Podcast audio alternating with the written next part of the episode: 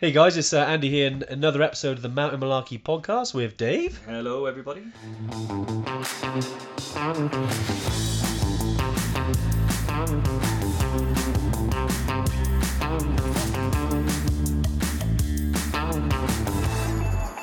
How we doing, Dave? Yeah, not bad. We realised that uh, when we do the Tuesday tune-in over on Facebook, um, which we've been doing during lockdown, we had some comments and requests around, um, you know, not everyone's on Facebook, but people still wanted to hear about the content. There's been some great stuff. We've Yeah. talked about bags, we've talked about Battle of the Treks, we talked about trekking boots, mindset, fitness, loads of stuff. And we thought to ourselves, well, why don't we turn these into podcasts? Because, like you said, Dave, they're, they're sitting down listening for an hour. Yeah, exactly. Yeah, this is a great format. You can do it on the go, put it in your car, listen to it. It's a bit interactive, so you're going to have seen us answer questions and stuff like that. Yeah, it's a little bit different. Um, you know, but if you're listening to this, obviously, Yeah. um, and you have any questions about any of the things you hear, uh, podcast at evertrek.co.uk. Awesome, Dave. Yeah, enjoy the episode, and uh, we'll catch up with you soon. Yeah, all the best. But yeah, but this week we wanted to talk about um, you know one of our relatively newer trips. Um, you know, like we do like to do specific trip talks. We you know, we did Nepal a few weeks ago. We've done Morocco recently and Kili. Um, but a, one of the kind of mm, almost the newest trip, really, I'd say one of the newest, Mm. um, is Gran Paradiso Gran Paradiso. um, in Italy. And we, we just wanted to talk a little bit about that today, even for just like 10, 15 minutes about um, uh, what an opportunity um, later this year. And also as well, just talk about the trip a little bit more. Yeah, no, hundred And, and why, you know, why we think it's, it's awesome. It's certainly, you know, we've had heaps of bookings and, and people going on there um, this year and into next year, um, which is great. Um, but we feel like we want to give it a bit of space so we can explain because it is one of those relatively newer ones that um, I mean, it all started really, doesn't it? If we, if we go back last year, Yeah. spring, we were invited out by um, actually the local tourism board, wasn't it, in Grand Yeah. So um, Gran Paradiso is, uh, I I think I'm correct in saying it's the oldest national park, founded in 1922. Yeah, Um, and we were uh, contacted by the, uh, I would say, the president of the national park and the local Yeah. tourism board, local government, um, as sort of trip providers that Yeah. they that we should go over there and sort of visit the park. Um, because it's it's a little bit of a lesser known gem, you know, I think, because It is. Gran. Paradiso it obviously gets its name from Mount Gran Paradiso, which is the largest mountain that sits solely within Italy. Yeah. Um, everyone's, you know, Mont Blanc is shared. That's with true. the that's, French. That's good. I like that. yeah. So yeah, it's the Italians lay claim solely to Grand Paradiso. Yeah. and it's often seen as um, uh, a warm up to Mont Blanc if you're going to do the summits. Yeah. But actually, if you just sort of get to the summit and turn around and look around, you'll see one of the best national parks in Europe. Yeah. I mean, it is. We were blown away by it. I think when we went there. Well, we were there for best part of best part of a week. Um, you know, Yeah. just just seeing all the not just the mountains, but you know, we want to see the villages and get to know the local communities there, and Yeah. and, and why, you know, what why it's worth visiting really. Um, you know, and, and obviously we're trekkers ourselves, and we wanted to make sure that it was kind of something we thought that ever trekkers would like. Yeah, Um, but we didn't realize how popular it was. I mean, it- it's not, you know, not as popular as say the Tour de Mont Blanc, um, which is a good thing. But it's certainly, if anyone's got any aspirations to kind of trek in other areas, especially something like Tour de Mont Blanc in Europe, or go into the big ones like Kilimanjaro, you know, um, Everest Base Camp, K2 Base Camp, Machu Picchu, any of those, it's a great starting point from the trekking side. Yeah. And then as a plus to that, if you've got any peak aspirations, um, it you know the the actual Gran Paradiso summit itself is a really good kind of practice for other peaks. yeah, Certainly, like if you're going to go to, to South America, maybe go on the you know the, some of the summits in Ecuador. yeah, Uh, obviously, if you go into Nepal and you're taking on Island Peak and Mera Peak, uh, or you've got aspirations to climb something like Mont Blanc itself, um, you know, it's certainly one that in, is in is in the build up to that would Yeah. be right up your street. and it's very challenging in Yeah. its own right as well. I think. Yeah. because um, the peak itself is, um, you know, it's, it's, it's covered in snow, um, and there's almost two summits. Yeah, well, there's only one true summit, but there's a to get to the true summit requires a little bit of sort of scrambly, fixed ropey, rocky hands and feet sort of climbing. Nothing sort of overly technical. You don't have to be Alex Honnold to get up there. Yeah. But uh, at the same time, it offers quite a good challenge, I think. So when you get to the top, you sort of like get in.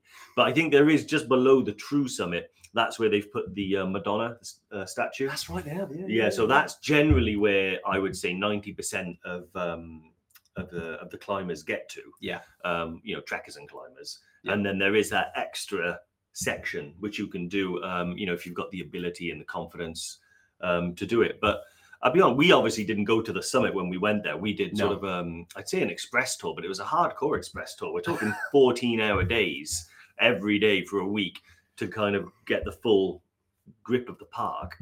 And I would say, I think it's, I actually think it's rather special in a Mm. couple of ways because the Tour de Mont Blanc, although it's amazing, you go through, you know, Yeah. three different countries. I think if you what you're after is maybe something a little quieter, a little off the beaten track.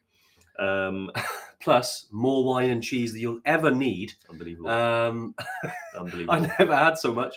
Uh, yeah, it's, it's all there. Um, certainly um, an absolutely uh, gorgeous place to, to trek. Um, and, you know, it's in terms of the, the, the, the views as well, it's it's just as beautiful as anywhere you go, really. I I just want to interrupt just briefly going to say. Go on. because Stuart Haddon, I Let's just want to um, bring him in. Let's in. bring him in. He's actually out in Ecuador for Stuart the- Haddon. for the third time.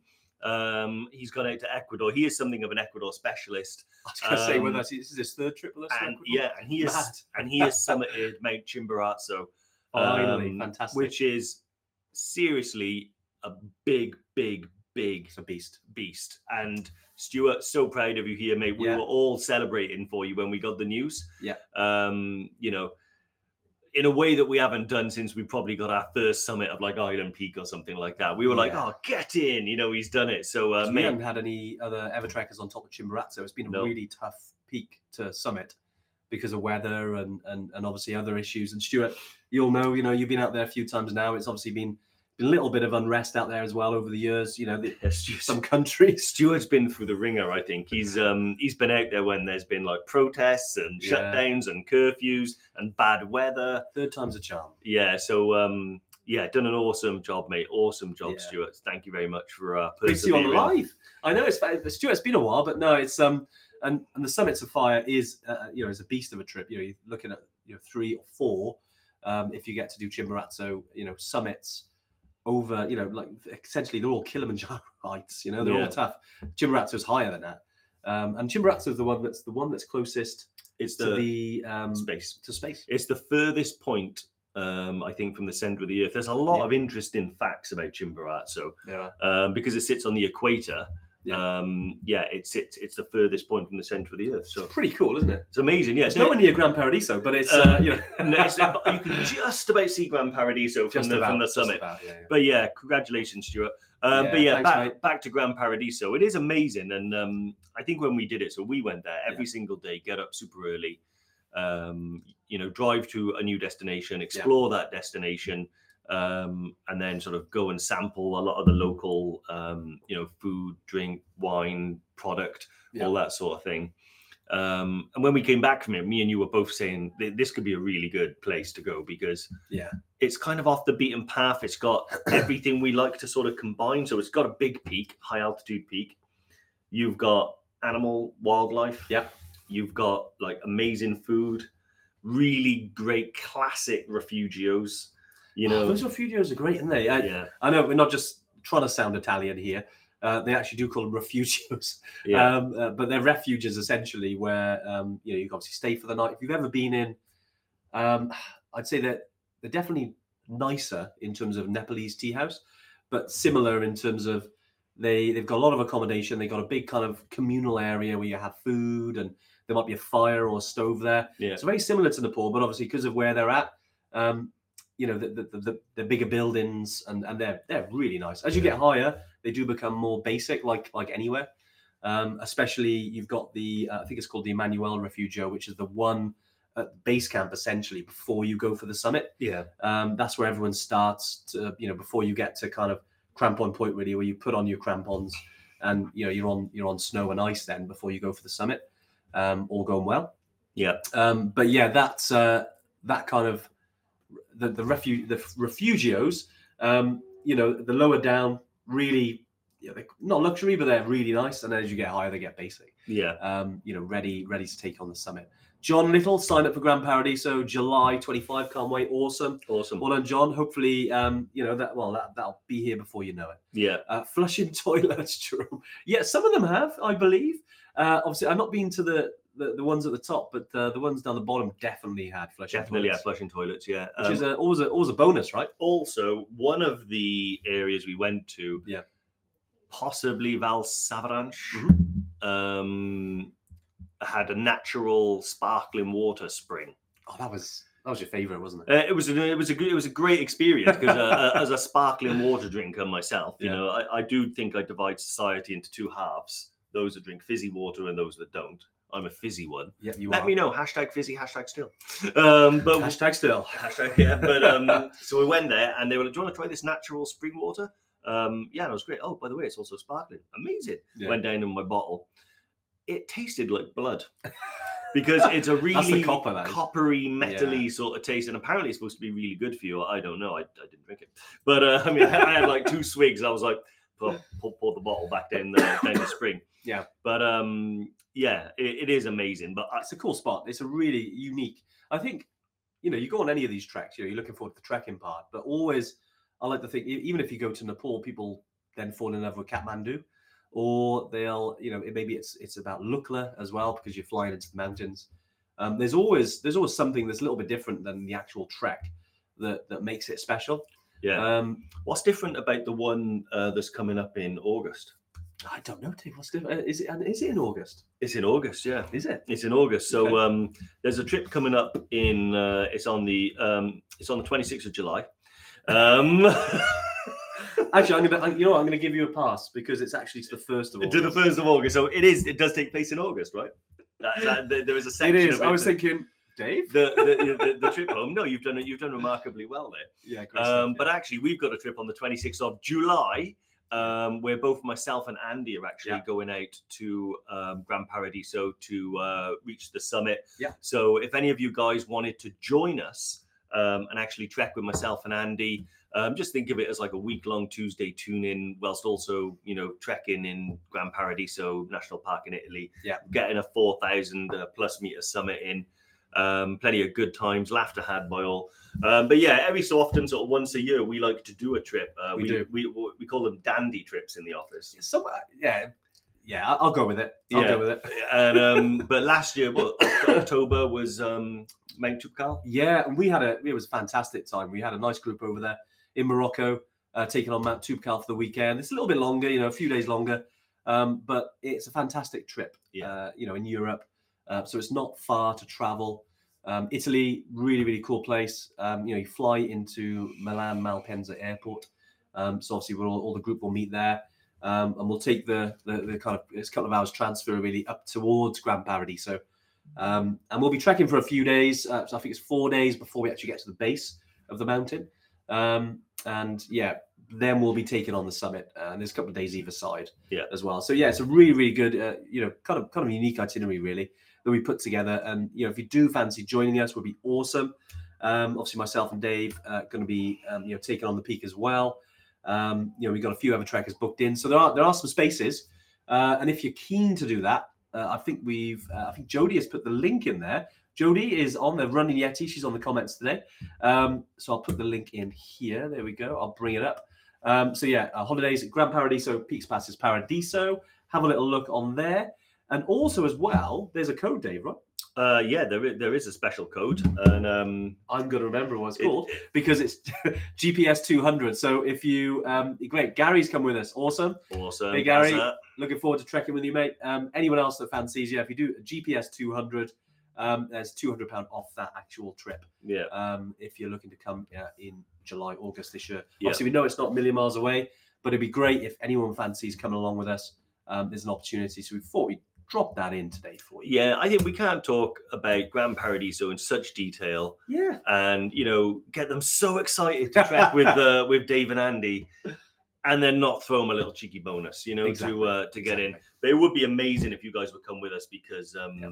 yeah. we love we love those sort of trips, and it's very rare even that me and Andy get to sort of do a trip together these days. So we decided, well, if we're going to do a trip together, Let's open it up. Why not? let's open it up and, and get some customers with us because uh, it's, a, it's a great experience and um, yeah, never feels like work. exactly. Always fun. Always fun. Um, what was your what would you say if I asked you what was your favorite memory of the Grand? Obviously, we didn't do the summit and we didn't really do a lot of trekking, but we Yeah. did see a lot and experience Mhm. a lot. What would, would you say is one of the highlights for you of Paradiso National Park? Um, I definitely enjoyed the food.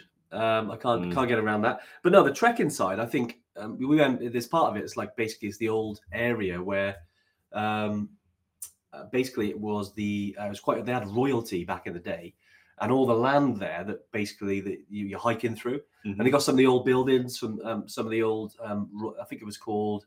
I think the Margarita. I think the, the Margarita region, but they were the royals of that region. Yeah, so it was the it was the king. Grand Paradiso was the king's private hunting. reserve. Exactly. It was it was his reserve, and that, that's why it was preserved. Yeah, Um, and then obviously it's opened up over the years, and I, I think I quite enjoy the history side of it. Um, so that was quite cool. But just trekking through, like we were trekking through some of the forests, and then you you're kind of looking up, and you've got you know the ice and the snow and the ruggedness of the mountains there. I think I absolutely yeah that that's got to be it. I think the visuals. the visuals. Yeah, I think for, for me, what I really, you know, me and animals. You like yeah okay you Like- like got a thing for animals? Huh? Yeah, and when well, I just I just I don't know what it is, but when you go to a a place in the world that you've never been to before and you're taking on a challenge and things like that, Yeah. it enriches it for me. If there's like some Yeah. wildlife that I can look at and take some photographs of. I mean, you know me, I, really, I I'm not a great picture taker, but if I see an animal, Don't take any. Never take- yeah. Well, it's okay because because I, I take enough I- nine times out of ten, if I'm traveling, I'm traveling with you. I'm Yeah. looking at the same thing you're looking at, and It's you're true. taking a better picture than me. So why would I bother taking one? but anyway, but I will take a picture of animals, and um, Yeah. one of the things they're very proud of over there. It's the symbol of the national park is the um, ibex. Yeah, Um, massive, huge thing massive. with like the massive horns and stuff like that. It's like mad that. though because they're um, giant goats essentially, right? Essentially, yeah, yeah. But they're they're nothing like goats, really. I mean, not I like suppose the they have horns, but they're Yeah, but they, they they're sort of like what I would like. Hey Jim, it's how you like- doing? It's like a prehistoric goat. yeah, if you ask me. It's got these massive. huge big horns and they move in vast herds and Yeah. they're so sort of desensitized to the to humans being around that they you know they'll walk right past you. Yeah. And I remember one highlight for me was when um and it was quite early on day two or three when we were all just kind of chilling and we had some free time and I went and just sat on the grass Yeah. in the sun and kind of like closed my eyes for a little bit and when I woke up I was like surrounded by ibex and I was like oh that's god right. I remember that. I yeah, like, Whoa, that's surrounded by ibex. I was like, oh my god. Like, how do I get scary, here? And um, yeah, no, I love that. And also, there's loads of other things like marmots. They're quite funny to look at, quite cute. yeah, Um, they're kind of like, what do you call a marmot? It's like a, it's like a kind of ground. almost Beaver. yeah, like um like groundhogs, but they're Yeah, like yeah. Anyone that's seen Groundhog Day, maybe historically, groundhogs about this big, uh, and yeah, they're actually Yeah. quite interesting creatures. the marmotte. Uh, the marmot, yeah, And then you've got the uh, chamois, the chamois, yeah, little deers, beautiful, t- tiny deer, smaller than the than the ibex. yeah. Um, yeah, That's- no, it's great. It's a great little place, great little place, and Yeah, just um just a reminder as well because um uh, I'd hate to uh, not talk about this, uh, but obviously if you've been part of our competition the last couple of weeks, um, uh, today is actually the last day um, for all bookings. Um, if you wanted to book in for one pound, so if you are jumping on like monthly payment with us, you can book in for one pound right now on any future trip. Um, that goes for Grand Paradiso as well, so you can do that for any future trip. Um, uh, but obviously, if you want to jump on a payment plan, um, and obviously, if you've joined um, the, the the competition, there are runner-up prizes. We've had a lot of people who saying they, they they they you know to pass them on and and to offer them out, and you know it's obviously a little bit of a thank you for joining us in that competition. So do let us know if you're interested. Um, you know you can get um, you know two hundred pound off your trips um, at the moment, we and that's that's all of our trips over sixteen hundred pounds. yeah, Um, you know, so if you go into Gran Paradiso or you go in somewhere like Everest Base Camp or Machu Picchu or Kili or K2 Base Camp, whatever you're going, um, you know, if you do that today, it is the last day. Um, you know, we have given it's up till midnight, so you know it's, it's a couple of couple of hours longer than what Cinderella got at 10 p.m. So you have got a little bit more time, but yeah, definitely get um, get on it and get booking um, if you're looking to join us on a trip because um, Cinderella was 10 p.m. Was it? I think it was yeah. Unless I, I thought- I, completely thought- I thought it was midnight. Maybe I'm wrong. You have to Google it. Maybe it's the way around. Who knows? Well, maybe you got the same as Cinderella then. Yeah. Just don't leave your. Either way, it's gonna be a, it's gonna be a magical experience. um, yeah, uh, Julie Snowden. She's booked for uh, Annapurna Base Camp. Hey Julie, how you Awesome. doing? Hope all is well. Awesome. Annapurna Base Camp. How, Love it. how are you feeling about that? Best one pound I've ever spent. yeah. I bet. I bet. Um, see, Andrew knows. Like he's, he's, he's you say midnight. Yeah. he knows Cinderella well. So yeah, he's. Uh, I just thought 10 p.m.'s an obscure time I for like a, got for a magical spell. why did I say 10 p.m.? I don't know. Who knows? You've got 10 p.m. on the brain, but um, yeah, uh, yeah. I mean, it is a, like Ah, all the same as Cinderella. Midnight, fine. You can all be Cinderellas. There we go. yeah.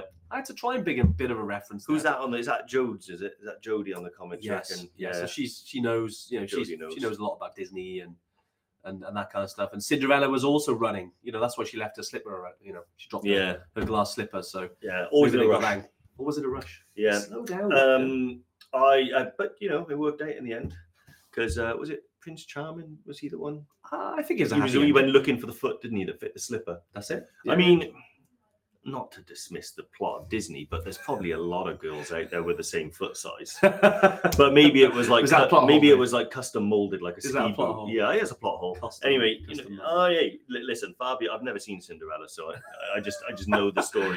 maybe it was the royalty of the people who existed in Grand Paradiso. Maybe that's what it was based on. Let's a look. Yeah, yeah. You never know. Anyway, never join us next week for our deep dive into Cinderella. Into Disney. I know Um, exactly. But no, Julie. What's your favorite Disney movie? Uh, oh, good one. I, I quite like Lion King. Never seen it. God, I would say Sword in the Stone.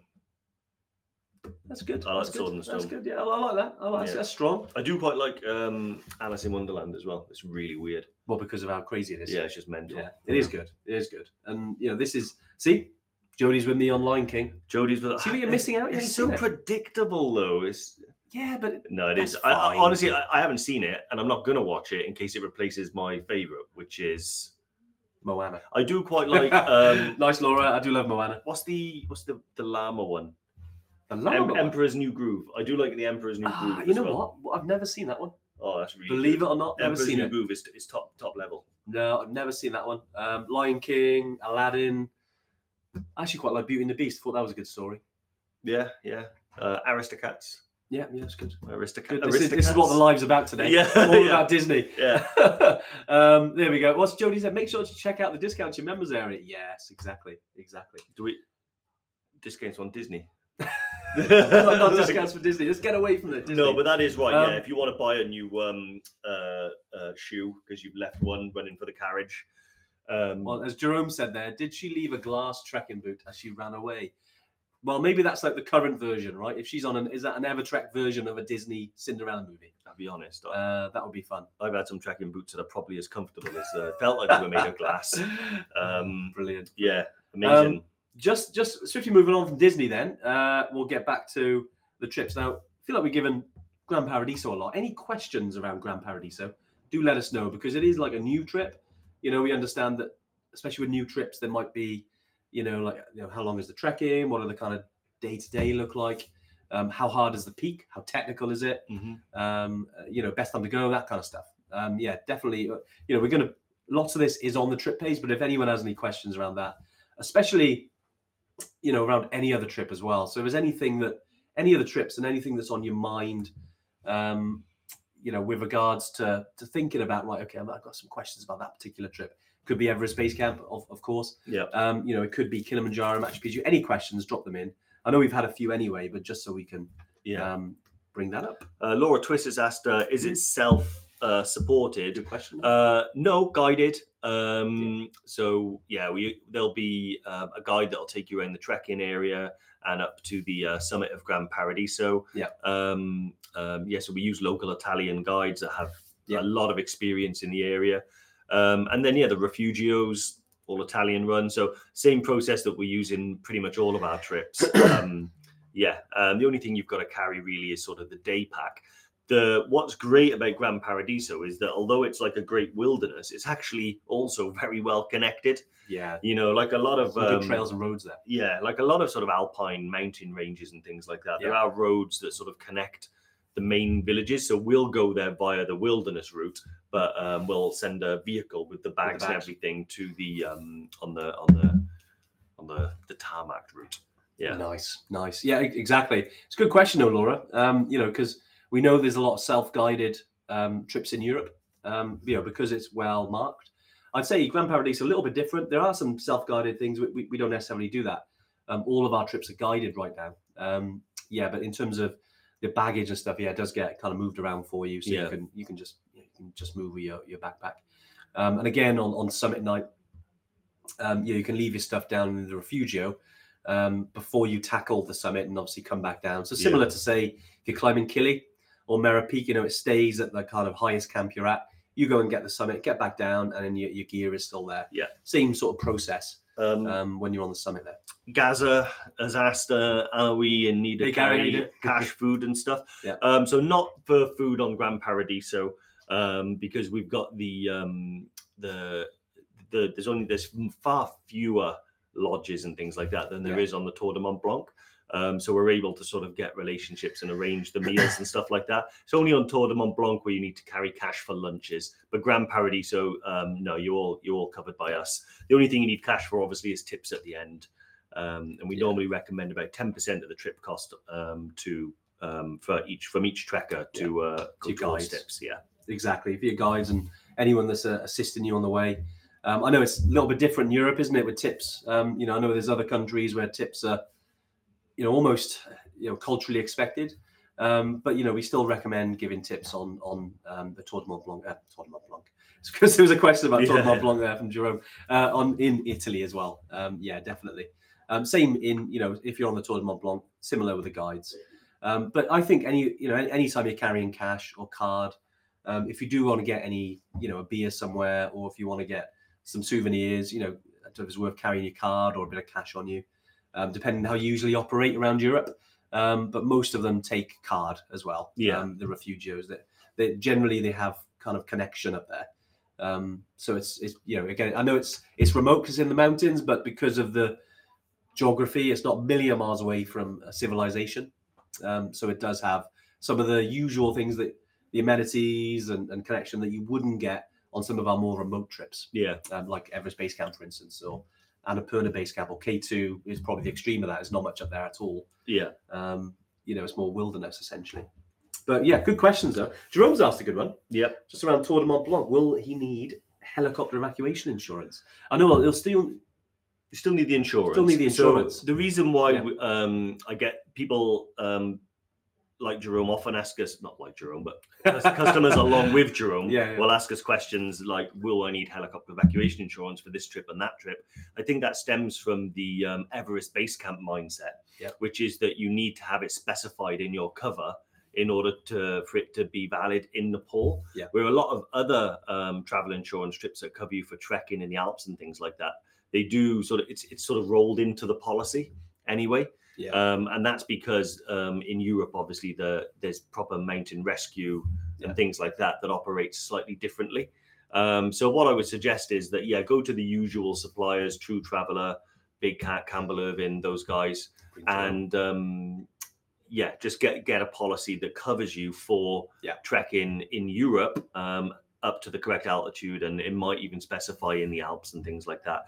But yeah, my understanding is that you don't necessarily have to specify that you want helicopter insurance because there are mountain rescue teams and things exactly. like that. So, Yeah, and, and it's definitely because it is a lower altitude.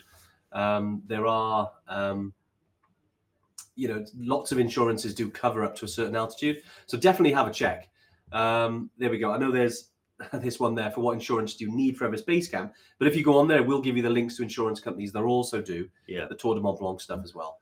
Um, obviously, we haven't got one specifically for that, but not, even if you go to like True Traveller, um, that again is is is is in that article um, that Jody's put in. Um, it will have specific insurances for specific places or heights. So have a little look. And I know um, uh, with regards to certain, it depends on the age.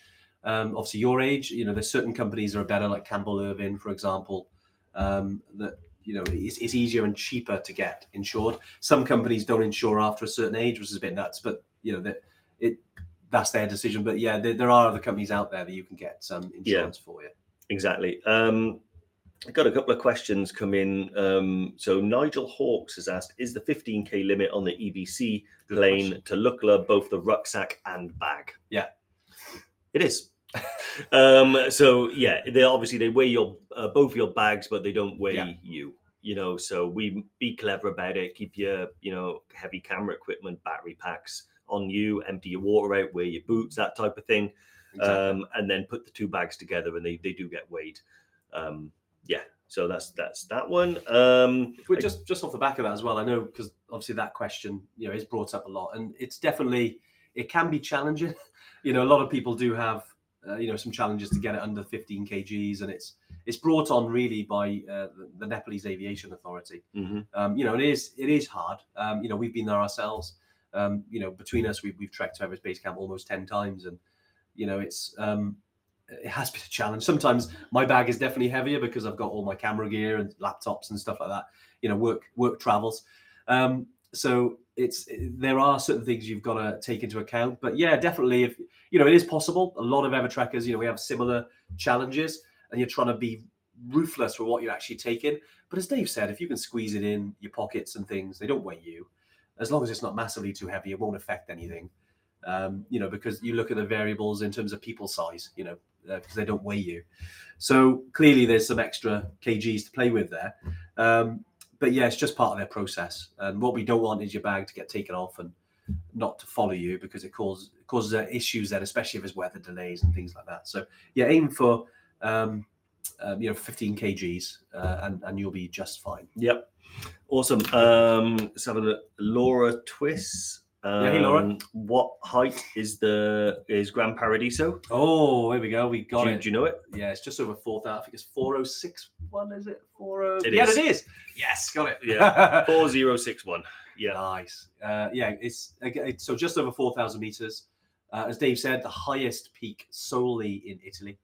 Um, yeah, and it's it's quite a rugged summit as well. It's um, you know, I suppose while we're we're on the we're talking about the summit itself, um, and just to give that a bit of airtime, Yeah. it's it's not technical, but there's a bit of exposure. So, uh, as in, you know, there, there is there are some uh, you know pretty big drops uh, as you're on the summit. Now, you don't once you get to the Madonna, there's an option there. That I'd say the Madonna. You know, there's, there's no music going on here. There's uh, yeah. just like a basic statue, of the Madonna. Yeah. yeah. we're in Italy, you know, um, and essentially the uh, most people stop there, and you know you're on the summit ridge. It's classed as you know the four summit. It's classed Yeah, as a summit. that counts as the as reaching the summit. Yeah. Exactly. But if you if you want to, and, and whoever's technically comfortable, um, you can do some fixed ropes. And essentially, you're up. Then um, it's like a bit of a scramble. Mhm. Um, you know, it's not actually climbing, but it is a scramble um, to get to the actual summit. It's a little bit higher. yeah. Um, that you know, I mean- um, we will do it if we can, but not everyone has to. Yeah, because I think you've got to go up, get to the summit, but then you down climb yeah, down get to the other bit. and around. Yeah. So there aren't people going up and down the same tiny ridge because Yeah. otherwise then you risk injury. exactly. So I think actually for me, it's not getting up that would be the scary bit. It would be the down climb. oh really? Yeah, yeah, yeah. because uh, down like climbing down is always harder than climbing up. Yeah. Um, you know, for visibility sake and stuff like. It's not like mega technical, but it probably would push the boundaries of someone that hasn't done any climbing Yeah. at altitude and perhaps isn't used to the exposure. Yeah, Um, but again, we we play it by ear. You know, um, you know, it is possible to do, but it's not necessary. It's not necessary to reach the the summit and to to count the summit. Exactly, and, and and most of the time there's snow on it as well. Um, now I know we're going in in the kind of summer months. Um, you know, obviously we're going in July. Is one in, in August as well. Uh, obviously, we're going next year, so the summer months, but there's still snow on it, um, and quite considerable snow because of you know you are so high and there's like a massive glacier on there. So it's pretty rugged, um, but the actual route itself is non-technical to get to the Madonna Yeah. um, you know, any experience that anyone's got, you know, on crampons or ice axe. Um, uh, Stuart, no problem about the lateness. no, I hope all is well, Stuart. Um, yeah, I'm just talking a little bit about Grand Paradiso. Yeah, with the, um, you know, if you do have an opportunity to jump onto a winter skills, um, I know we we we we've actually got one this weekend, um, Yeah, which is, is fully booked, unfortunately, but we do have one at the end of the year um, in December, which is the first one of kind of next winter um, which uh, is really valuable. I know, obviously, for anyone going to Grand Paradiso, not so much this year, but for anyone thinking about it, the the winter skills is a fantastic weekend. I say we look on second one of the year this Yeah, weekend. no, uh, Cairngorms. yeah, I can't well, probably recommend that enough, really, in Yeah. terms of if you are planning on doing anything that requires like crampons and an ice axe and a helmet, harness, that sort of thing. Um, I mean, even on our normal training weekends, the guys Yeah. show you that level of equipment. Yeah. Um, but I think in terms of crampons and ice axe use, really, you. You Yeah. know, our guys are so good at that. Um, and I just think it just gives you a level of peace of mind. You know that one of the things that uh, I was I'm always nervy about is if I'm going to do something properly Yeah. for the first time with no practice. You always get a bit nervous, like, ah, try not be able to do it. Like, am I going to be okay? I had the first feeling when I went on my first ski holiday. Okay, so You yeah, know- those those those concerns you're thinking of, I fall over, Yeah. slip. How do I how do I do it? Exactly, yeah. And like, you know, like, am I practiced enough? Am I going to get myself into trouble? Then I did my lessons, Yeah, and now I love it, and I don't worry about it at all. so it's the same. Treat it like anything else, you know. The more time you put into gaining the the the skill and knowledge, the better you are on the mountain. you Yeah. know. Exactly. Well, it's like anything. I think you're expanding your comfort zone. Like Yeah. clearly, your comfort zone around that particular skill was very narrow, and everything out of it was like, oh my god, I'm gonna fall, I'm gonna fall, I'm gonna Yeah. slip, I'm gonna die. You know. Whereas, excuse me. whereas Mhm. as that's got, you know, as that's expanded now, Yeah. your area of comfort, which is where you want to operate in that, you know, it, it means it is less risk. Yeah. Um, you know, is, is bigger and, and you enjoy it more. And I suppose that goes for anything really. Um, Laura asked another question there is uh, if there's snow on the during summer, is there any avalanche risk around there? It's a good point. Is I suppose any mountain I mean that you have snow on is, is there's, there's always a risk of anything, Yeah, not on the route though. I don't think because not on the uh, actual route itself. Yeah i mean um so i mean there's a lot of you hear a lot of stuff about um there's a recent avalanche i think in france wasn't there where sadly some skiers yeah, there were some Got- fatalities there. Yeah, but um when you go on the winter skills weekend one of the skills that they'll teach you is about sort of spotting avalanche risk and it's to do with the gradient of the snow and things like that the history of avalanche in the area um, where we go it's uh, on on grand paradiso there's there's no risk of it No. um obviously you're in the alps so there's snow capped peaks pretty much all year round right i mean Yeah, because you've got basically it's like almost like permafrost because it's so high. Um, you know, the temperatures are always pretty low up there. Um, and I think, yeah, because the, in, in terms of avalanche risk, because you're on the ridge, um, you know, and that is is, is essentially the snow is on top of rock and, and ice essentially. Um, you know, it's pretty stable. Um, you know, but your guides, that's why we got guides, you know, in terms of taking you on the, the safest route. Um, anytime is in the mountains, you know, they are mountains and, and is, is an element of danger anytime you're in any mountains, even you know, we're on one on Pen y Fan, as we said earlier. But so you- you've got to be cautious with that. But that's why we, you know, on lots of these big trips, we do guide them um, because it minimizes the risk, it manages the danger as much as we can, anyway. Uh, and that is is also looking at route. Um, Yeah. As Dave said, um, uh, you know, a month or so ago when we we, we talked about um, rep, Rep, um, you yeah. know, and part of that is route. Um, talking about the mountains, uh, you know, so the R in WREP is is about route, and and and we look at that in terms of okay, what what's our route in terms of taking to the summit, um, and what's the danger level on that route, and is it is it manageable? And you know, it's pretty popular on that one. So yeah, sorry, Laura, I know that there's a big big answer there, but I hope that um, hopefully gives you an idea of, of what it's like. And uh, just a little Google really. If you Google uh, Grand Paradiso, uh, I know we've got lots of pictures and things on the on the website. Um, yeah, it's uh, it should have uh, you get it. You can picture then of, you know what it's going to be. So yeah, hopefully that um, yeah, hopefully that answers your question. awesome and um yeah just to confirm there are Yeah. two spaces left on the march winter skills date Ah, Um, really? yeah Nice, ju- okay. just, just been just been nudged Just in the been nudged. to let them know Great. Yeah. Um, Andy said, "Hi guys, uh, I can't get to the winter skills. How much Ah. is covered in the Snowdonia weekend, or should I get extra training too? Ooh, Thanks." Good question. I think in terms of the the sort of peaks that we do, what's covered in our weekends Yeah. is more than enough to kind of get you there because a lot of the Yeah. treks that we do are non-technical.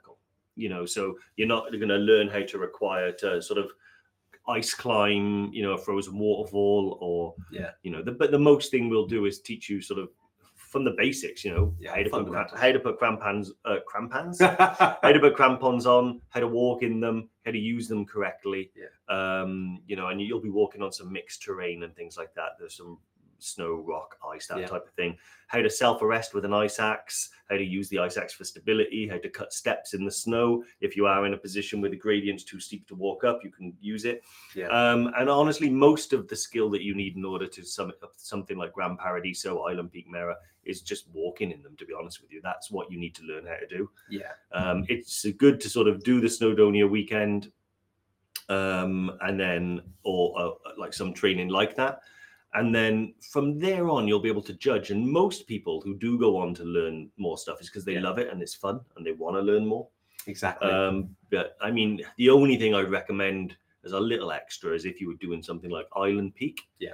Um, there's some ladders and things like that that you need to cross, aluminium ladders. So it might be worth buying an aluminium ladder, putting it against the wall, practicing climbing it using the, the rungs of your crampons. That's good. Good practice. And then another thing is put it between two milk floats, uh, Yeah. milk milk crates. Yeah. And then just get someone to hold your hand as you like walk across it, so you can get used to foot placement and stuff. Milk floats would be interesting. Milk As floats they're moving. That'd be moved. That'd be interesting. Yeah, you could deliver milk That's like as you're speed of doing a glacier, right? Yeah, yeah.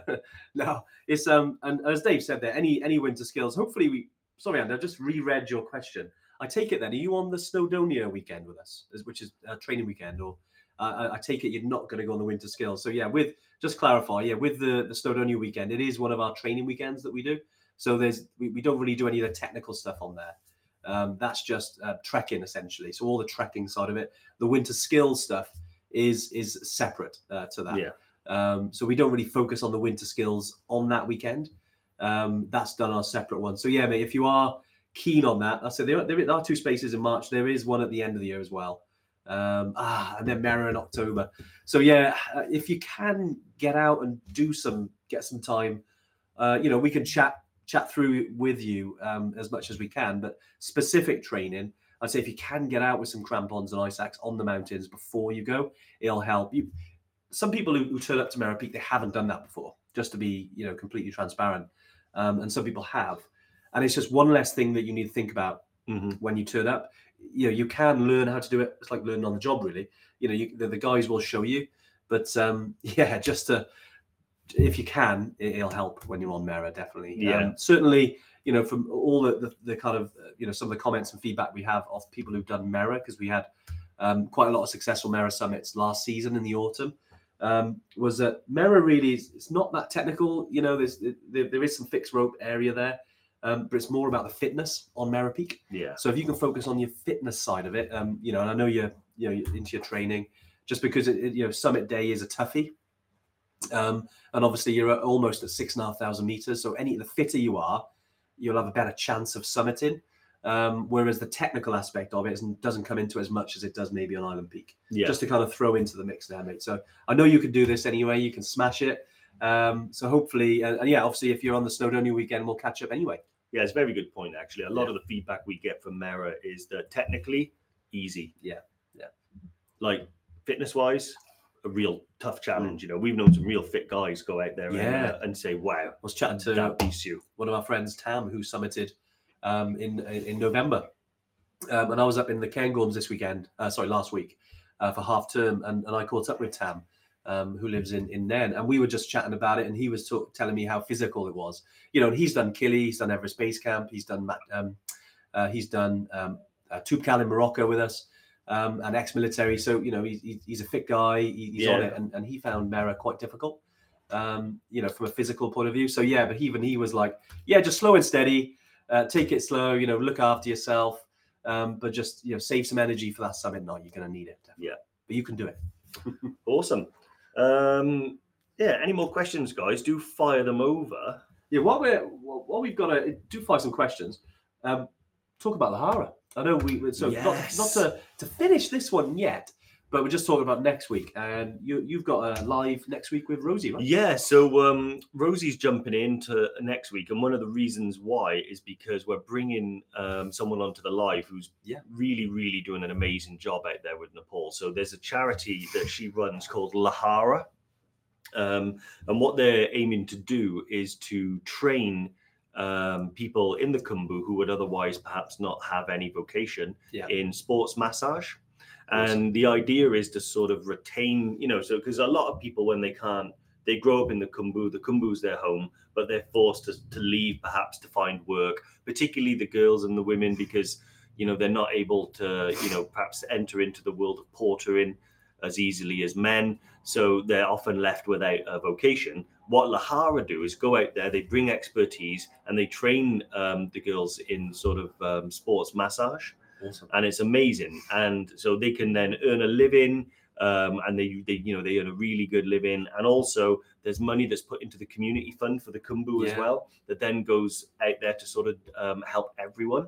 How's it Um, spelled? Andrew Andrew was asking. Uh, L E H A R A. nice. Yeah, and one of the things that uh, we we did so last season, all of um, all of the trekkers who went to Everest Base Camp, we asked um, uh, Lehara to get in contact with them and you know make sure that the our team can sort of get booked in. Yeah. Um, and yeah, we've had some amazing feedback that um, yeah. The like sports massages and things like that have been carried out on our Ever Trekkers. They've contributed to providing some income to the people of the Khumbu Yeah. to the community fund that goes to help the Khumbu. Um, yeah, so there's a blog all about it. Um, but yeah, Nice. next week um, we've got Lisa coming on. Um, yeah, we're gonna have a great chat with her, and she's gonna tell you a lot more about it. So yeah, really, really good. Um, yeah, it was something you know, as, as you all know, you know, Nepal, where we started, um, especially in the Khumbu region, the Everest region. Um, you know, it's somewhere that uh, will always remain very close to, to all of our hearts. And s- s- you know, having you know an enterprise like Lehara to kind of um, you know uh, help the area really, especially um, kind of the, the ladies as well who, who who can't get certain positions or um, you know that it's not usual to guide or porter. You know, some do. Um, but it does give them another opportunity to have a bit of employment out there, and also as well, it helps the trekkers. Um, uh, like Yeah. we had um, well, some of our other trekkers who went in the autumn would have um, used one of be one of the very first customers in Lehara, mhm. um, and, and had wonderful things to say about it. So yeah, I think uh, obviously you chat about it next week uh, with Dave and Rosie um, and Lisa, is it as well? Yeah. yeah, Lisa. So yeah, yeah, definitely any questions around that area, and I think support in local communities, um, you know, around the world, but obviously in Nepal has always been you know big for us. Yeah. Um, so yeah, any questions you've got around that, just bring them to next week. Yeah, bring them to next week. Yeah, I mean, I could talk about Lehara now for about an hour because, Yeah. um, you know, what I think I'm just really behind what they do. Um, Lehara, by the way, means um, I think it means like trickle. really. Or it's it's like so almost Okay. like it starts with a trickle, you know. And when you think about It's it, like there's that. a lot of words like that. Started as a pebble. yeah, Lehara, Lahar River. Ah, You know that type of thing. I think that's where it all comes I got from. It, got it. Um, yeah. Anyway, really good. So yeah, if you like, highly, you know, Yeah. encourage you to uh, tune in next week and um, yeah, have some questions and um, yeah, talk to Lisa. Nice. Uh, Richard, how you doing, Rich? I hope all is well. Um, any plans to add summit in Yala Peak? Five and a half thousand meters, the Langtang Valley. Thinking of this for next year. Ah, mate, we honestly when we when we thought about um, Langtang Valley um, and and starting some trips there, obviously we got the the Langtang trip. I know some of our other trekkers are booked in. Um, I think one of our first trips is actually next month in March. Yep. Um, yeah, we, we looking at the the kind of not data, but the, the kind of feedback on on Yala Peak. Um, people prefer the trekking, uh, so that hence the reason why we we actually just do the trek. Um, there might be an opportunity down the line in terms of adding it on, um, because essentially it's an extra day, but because of the groups and the itineraries are kind of more or less there in terms of you know we do go up to uh, I think it's called Chanjen uh, Kyanjin Gompa, which is the high point of the trek, which is this awesome viewpoint looking down Langtang Valley.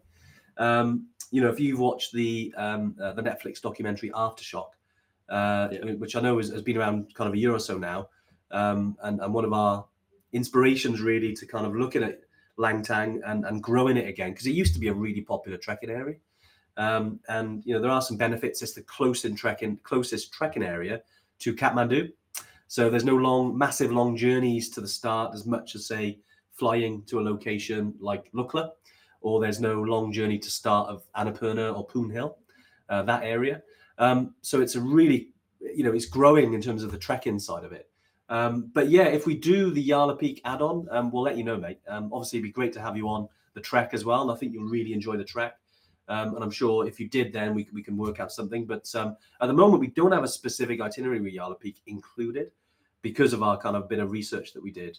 um, maybe in the future. Yeah. Because you know we we like we always like to remain quite flexible with our approach, and um, you know if we have people going out to Langtang, like, oh, I really want to go up there, um, then we'll make it happen. You know, if we got enough people. But uh, yeah, Kyanjin Gompa said there was yeah, it was absolutely fantastic, Yeah, brilliant. amazing. I was Andrew years ago. Met some British squaddies over there at Kyanjin Gompa. Sure, they said they were doing Yala Peak, Yala Peak Fit Lads. Yeah, uh, yeah, exactly. And, and oh, great, great to see you out there, Andrew. I know, I know you you went over there a few years back, um, a number of years back, and and yeah, well, how, how did you find it? Be interested to hear what it was like yeah. when you went out there. Because when did you go out there? Was it back in the nineties or um, yeah, noughties maybe? Let us know. Yeah, amazing. Great stuff. Right. Um, well, look, we've got some great questions today. Um, I know we we've talked about Gran Paradiso a lot um, earlier on in the live, but you know, hopefully answers your questions around all the other stuff we covered. Uh, obviously, all the other trips, but yeah, Gran Paradiso. It is something that you know we're really really excited to um, you know to obviously do in July. So yeah, just last kind of thing really. If you are looking to do it, don't forget you can join us. Um, and that's GPS 200, uh, the Yeah. code to use. Um, do have a little look at the trip and the itinerary. If you fancy coming with us, that'd be great. Uh, obviously, it'd be great to um, uh, to see you on there, and we can't wait to do the summit as well. If you are on any of the training weekends this year, we're really excited um, to uh, obviously to meet you and, and hopefully help you prepare for your trips. Amazing. Um, there's the little link again. Uh, Nige, how you doing? Nigel Hawks, me again, off to EBC. Two weeks Friday. Wow.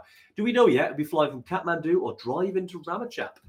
Dave, it's, uh, it's, it's pretty much all Ramechhap these days. Yeah, it's likely going to be Ramechhap. Yeah. I mean, wherever possible, we do try and go from Kathmandu. yeah. Um, but I would say it's almost certain it'll be Ramechhap. If it's Kathmandu, consider it a little surprise Yeah. bonus. But um, yeah, Ramechhap at the minute. So at the minute, pretty much uh, what's going to happen eventually is all air traffic to Lukla will go uh, via Ramechhap. They're looking to phase it out of Kathmandu Airport entirely because obviously it is the international airport. There's issues with air traffic control with these small planes Yeah. zipping back and forth. So um, and also you know congestion and things like that. Um, so yeah, almost certainly Ramechhap. Yeah, exactly. And having been to Ramechhap multiple times, um, it's quite it's quite cool actually. I, I, the journey on there, you know, you can't get around it. Uh, you know, anything between kind of four to seven hours, depending on traffic. Um, you know, but it is an area that you know we wouldn't normally get to see. Yeah, Um, quite remote part of of Nepal. Uh, you know, way you know, quite far away from Kathmandu, so it is very remote. Um, but yeah, it's it's definitely um, it's one of those things. It was was it back in 2019 when we, we first had to do it, and it was something that was kind of forced upon us by the uh, Nepalese Avi- Aviation Authority, and, and this is every trekking company. Um, so luckily, we were kind of ahead of the game, and yeah, we try to find um, uh, there's some accommodation there in a little village called um, Manthali, which is about an hour from Ramechhap. Oh, there's a lovely hotel. called, yeah, Uh, Akshit Hotel. one of the best in the area, unfortunately, but it is one that we do use from time to time. Some of our ever trackers do. Um, yeah, and it is very basic. Don't get me wrong. Um, you know, uh, probably a little bit more than a little bit more facilities there than in the mountains. Mm. Um, gets you ready for the mountains, I'd say. But Exactly. yeah, it's just something. Um, Ramechhap is definitely becoming part of the furniture in Nepal. Um, you know, and the facilities are getting better. Certainly, the airport. When we first went there, it was just an airstrip. It was very basic. It's still a bit chaotic from times time to time. Um, you know, but it is uh, it, is also very close, so it helps in terms of if there are any weather delays. If there's if there's a couple of hour gap, they get loads of flights there, and, and you can imagine then that helps with regards to um, getting people to Lukla. Whereas in Kathmandu, it's further away. Uh, there's not uh, there's smaller windows, and as Dave mentioned, anything Yeah. to do with any uh, international flights, it delays and delays again, which is why people get stuck in Kathmandu. Um, so it does help us in that way. Yeah. Uh, Elaine said, "Do you find the Yeah. flights back are normally delayed from Lukla? Uh, looking at adding the jungle add-on anyway, Yeah. but thinking about flights back to UK and dates. So, Yeah. uh, I would say not normally. No, I would say you know, with Lukla, um, you know, flights do get delayed there like far more than they would at anywhere other airport. Yeah. So it is something that you know gets spoken about a lot. but actually, if you look at the data, the amount of flights that do go on time is is far more than get delayed. Yeah, yeah. Um, my personal recommendation is that when anybody books a trip to EBC, just have an extra day on the end. Um, you know, worst case scenario is you've just got a free day in Kathmandu to kind of relax and do some sightseeing under your own steam. Yeah. But you know, if you do, um, you know, need it in case of any delays, then you're not stressed out to meet your flights or anything like that.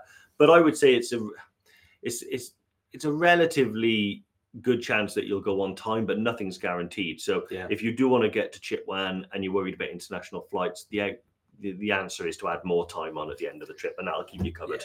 Ninety percent of the time, it, it works out just fine. Um, you know, as Dave said, there delays do happen. Um, we've both been delayed in in Lukla. In- Mhm. Sometimes it's it's more likely in certain months, um, just because of weather and things like that. But yeah, normally it's fine. Um, and I suppose yeah, it, and hundred percent though, if you're looking to do, um, you know, go down to Chitwan National Park, uh, it's absolutely beautiful. Went down there um, about nine, uh, about seven, eight years ago, and it was absolutely fantastic place.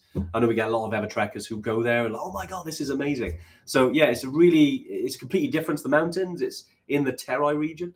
Um, so you can imagine when you're in the mountain regions, it's all quite rugged, but the Terai region is very flat um, towards the border of India, and it gets very jungle. Think of like um, jungle book kind of territory. You know, a lot of forests, jungle, rivers, uh, elephants, crocs. You know, uh, yeah, tigers. It's, it's brilliant.